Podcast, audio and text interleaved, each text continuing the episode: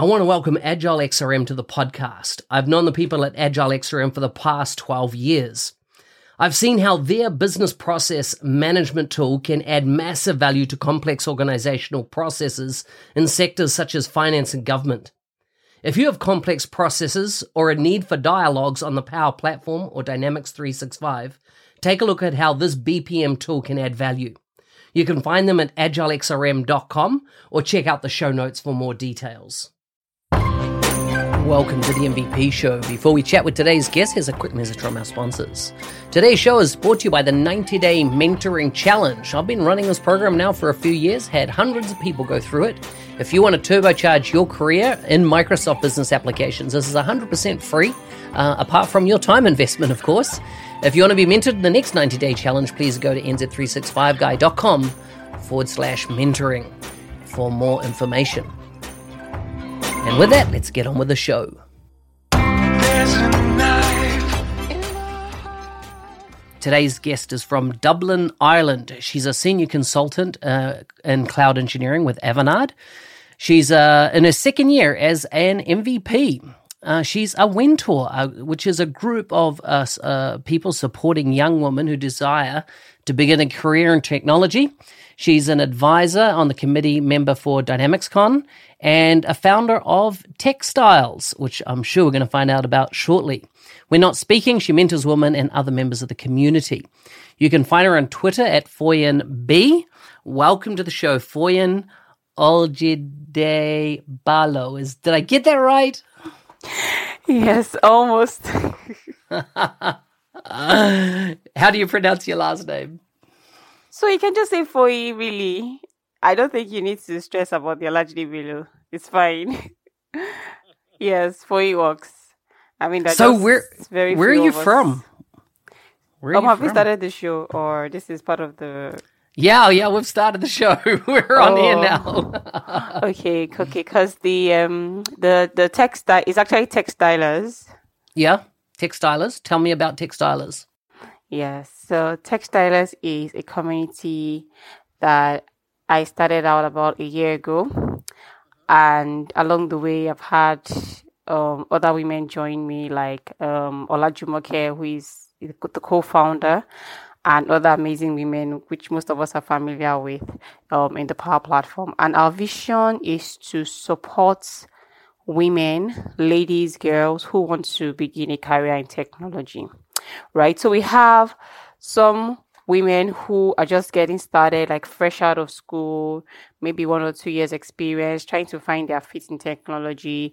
We have other women who have gone off in a career path and are wanting to switch to technology. And we have some women who are doing like old tech and they want to start to understand the new technology like low code, no code, artificial intelligence, you know, mixed reality, so we have all these different women with all of these needs, and Techstylers is a place where we support, nurture, and mentor them to become the best of themselves in these technology areas.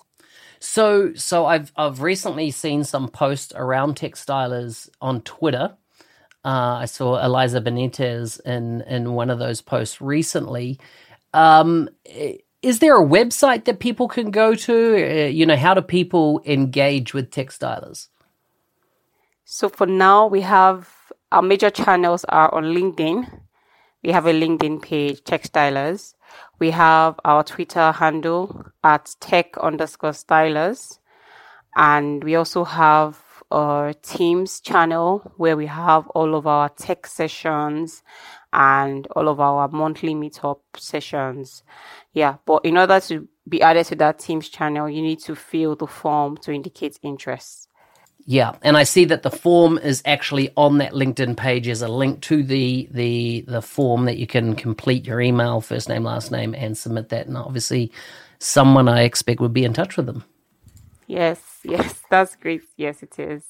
Um, and we also have a WhatsApp group because we saw that people didn't really feel like a part of the community if they were not in a group where they could say hi and hello. You know, something something a bit beyond social media so that was why we said, okay, you know what, let's create this WhatsApp group and have all of the women in one space where they can talk to each other on the go. I love it. I love it.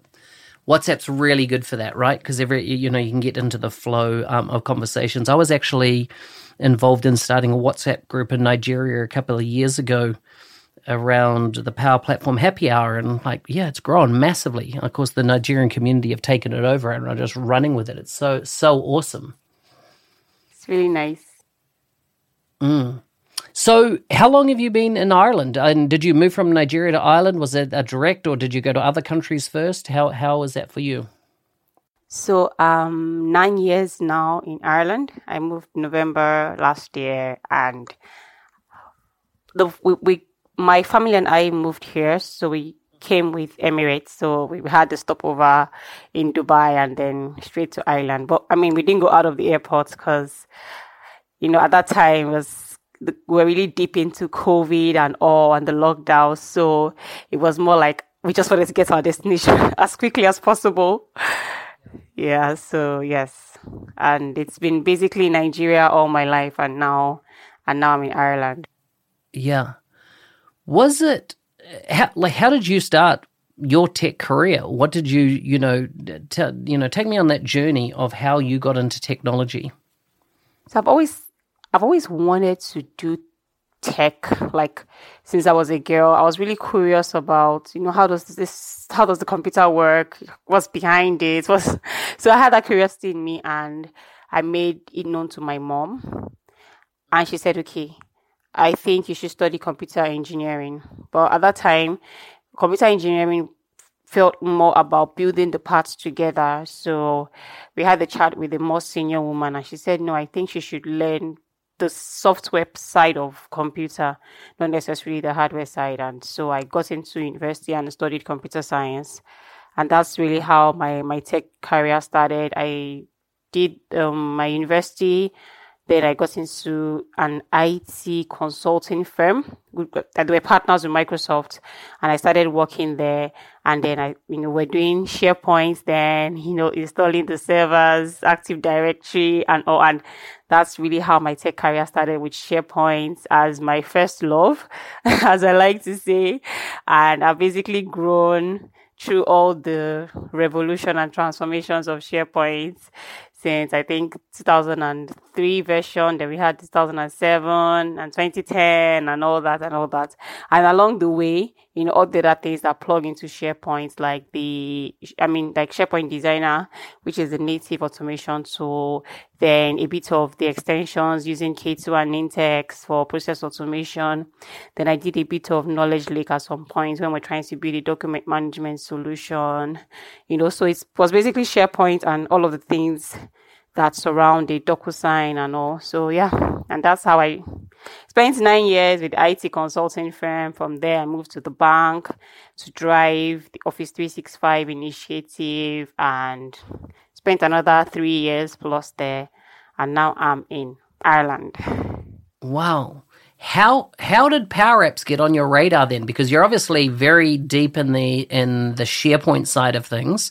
How did you discover uh, Power Apps and and Power Automate and you know started using those tools? Yes. So because I was using SharePoint Designer at that time, we used InfoPath forms to design the front end of of um of the request. Whenever a user has a request, we'll build an InfoPath form and then automate it with SharePoint Designer.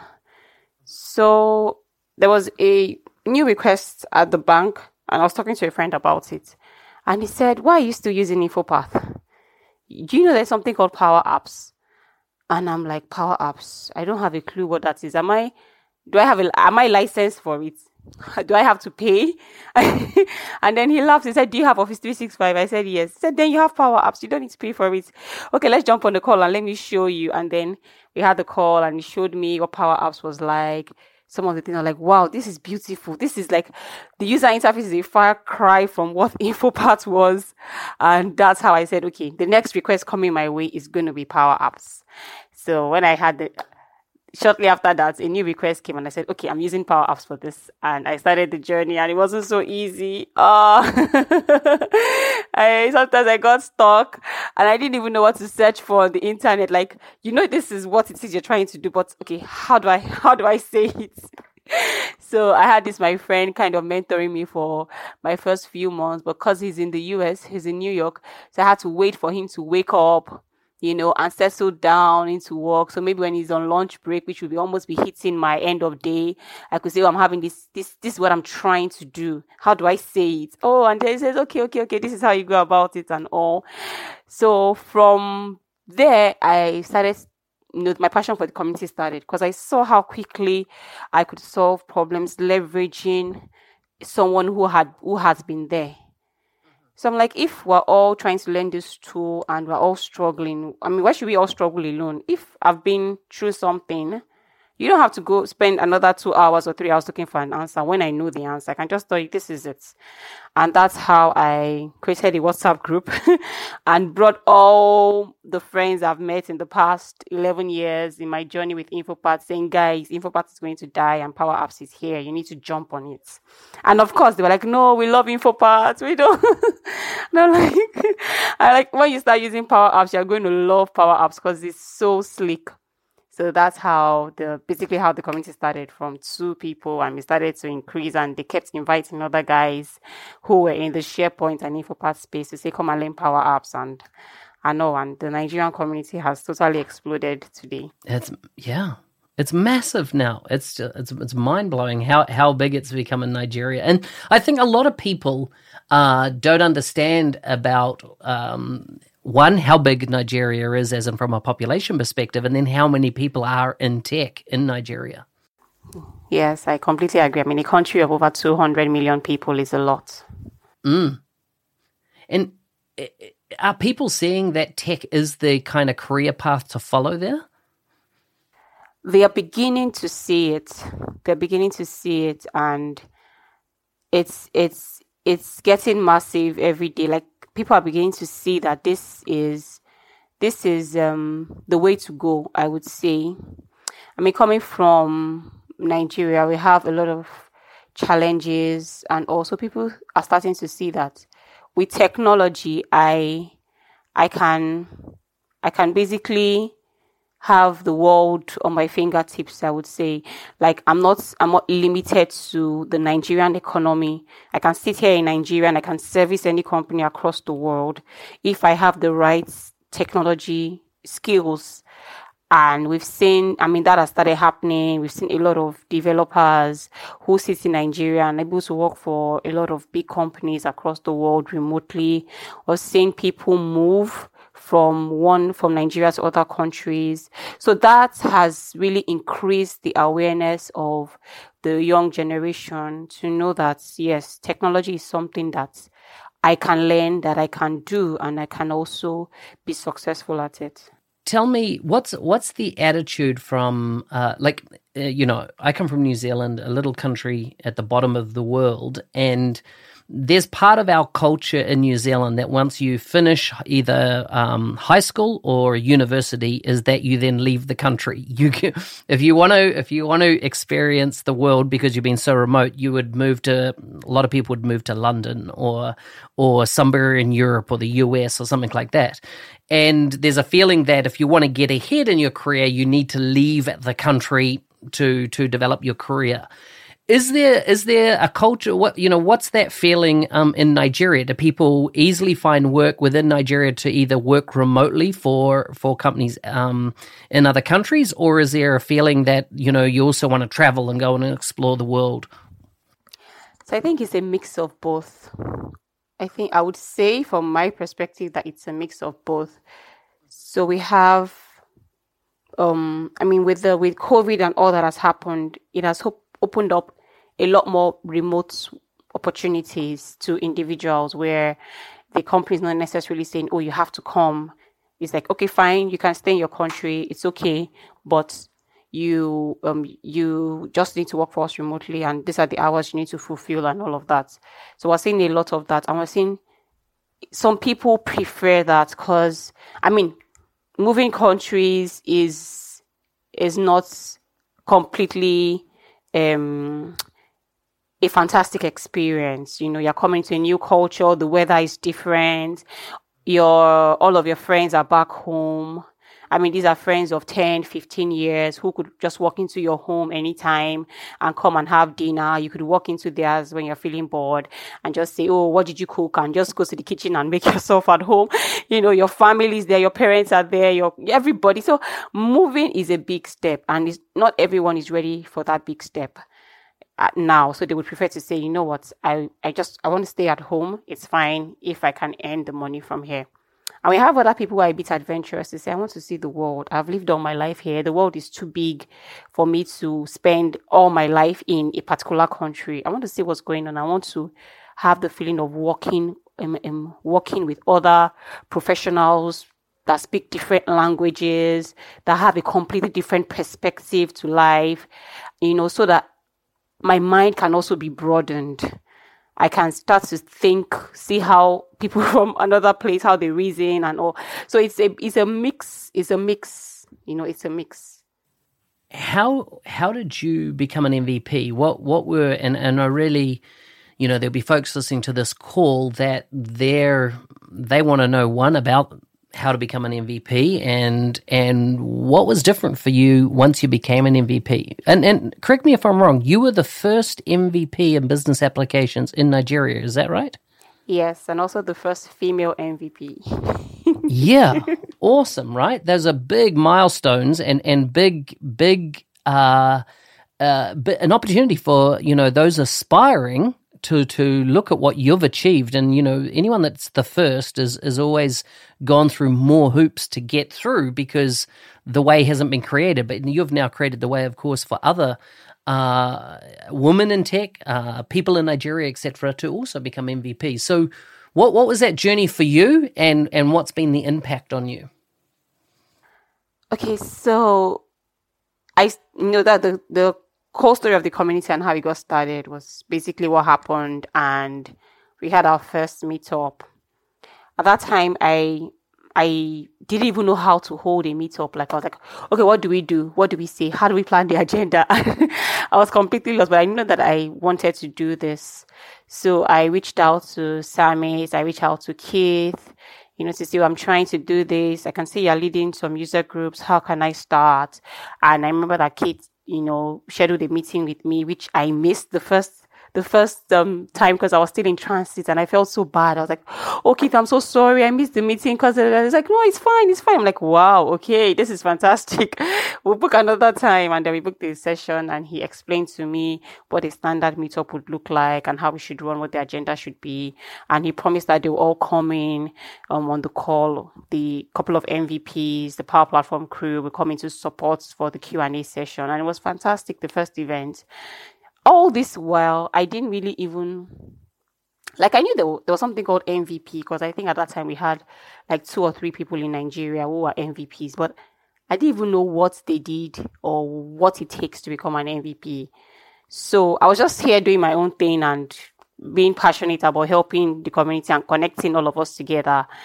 And I started that out, started running our weekly meetups um, remote remotely, and all of that was going on. Then we had the Power Platform Boot Camp the following year, which was massive, over 250 people in attendance in person, and it was fantastic. And also, I was just we're just doing all of that, and I got other people to join. So people like David Abu, who's now with Microsoft, and all those passionate people were just running the community. And then I saw that we're not getting enough, enough traction from the women, which was how Techstylers got started. So in the midst of it all, I just got a mail from Lawrence and who works with Microsoft. He's he's in Kenya and he says, Foyin, I've heard all the fantastic things you're doing, blah blah blah. Can you send me a slide just to talk about all the things you've done for the community? And I said, Okay, that I want to um I want to submit you you I want to propose or I want to um, what's the word now? I want to nominate you as an MVP. And I said, okay. So I sent it to him and that's how I got the email to say, oh, we have been nominated, you know, answer all of these questions. So for me, it wasn't really like I I had the MVP as a target when I started. Because like I said, I didn't even know what it was about or how to become one. For me, it was just about connecting all of the professionals together, knowledge sharing, helping each other in our learning journey, and you know, doing all the volunteer work to help the community, our local community. So that was that was really um, how I got the got nominated for the MVP and how I eventually got my MVP award. Um, what impacts from the impact he has made um for me personally is I I'm happy and I'm proud that I as a black woman, you know, in Nigeria can become an MVP. It's it's an an award I cherish so much and I'm really humbled and honored to to have it. And I'm also happy and excited because it shows other women, other Nigerian women that you know what you can also do this and you can also have this award. Because for us, for us African and Nigerian women, there's a lot that we do. There's a lot of responsibilities on us. There's so much, so much, so much that most of us, like the last thing on our agenda is anything volunteer. Like when we just finish the mere basics, we're like, let me just like I just want to rest. Like I'm not even I'm not up for anything for any volunteer activity or any community, nothing. I don't think I can manage that with my tight schedule. So getting the MVP, I think would show and and that was a lot of i got a lot of positive response from it also on on social media. We show all the women that this is possible and you can also do this. This is not about oyinbo people as we call them. It's not about being white or being foreign. Here you as a black woman can also have this award. And i'm very happy that even after i got it um a couple of months later my friend Olajumoke who started out Techstylers with me also became an mvp in office and office apps and services and you know and we're hoping that would we're, we're currently mentoring a lot of women and also hoping that will be more become more in in the next coming months. I love it. I love it. Such a good story. Such a good story. Um, it's so good to hear it. And i just hope so many people are inspired um, from your journey. I always like to wrap up with a few random quickfire questions. Um, are you ready for yours? Yes i am. Here it is you walk into a cafe. What type of or- drink do you order? A Coke. A Coke. I like it. Would you rather be rich or famous? Rich. nice. nice. If you could solve one world problem, what would it be? And it can't be COVID. No, it can't. Certainly not. Um, education. I believe that everyone has the right to be educated. So yes, I would I would do ed- education free for all and ensure that you can reach the highest heights of education you desire to achieve in life without having money as a problem. Mm. I like it. Foyin, thank you so much for coming on the podcast. Thank you so much for having me. I'm so delighted to to have this conversation with you, Mark.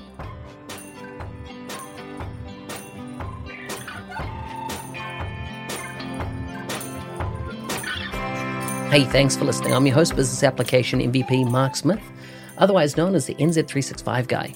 If you like the show and you want to support it, uh, please check out buymeacoffee.com forward slash NZ365 guy. Thanks again and see you next time.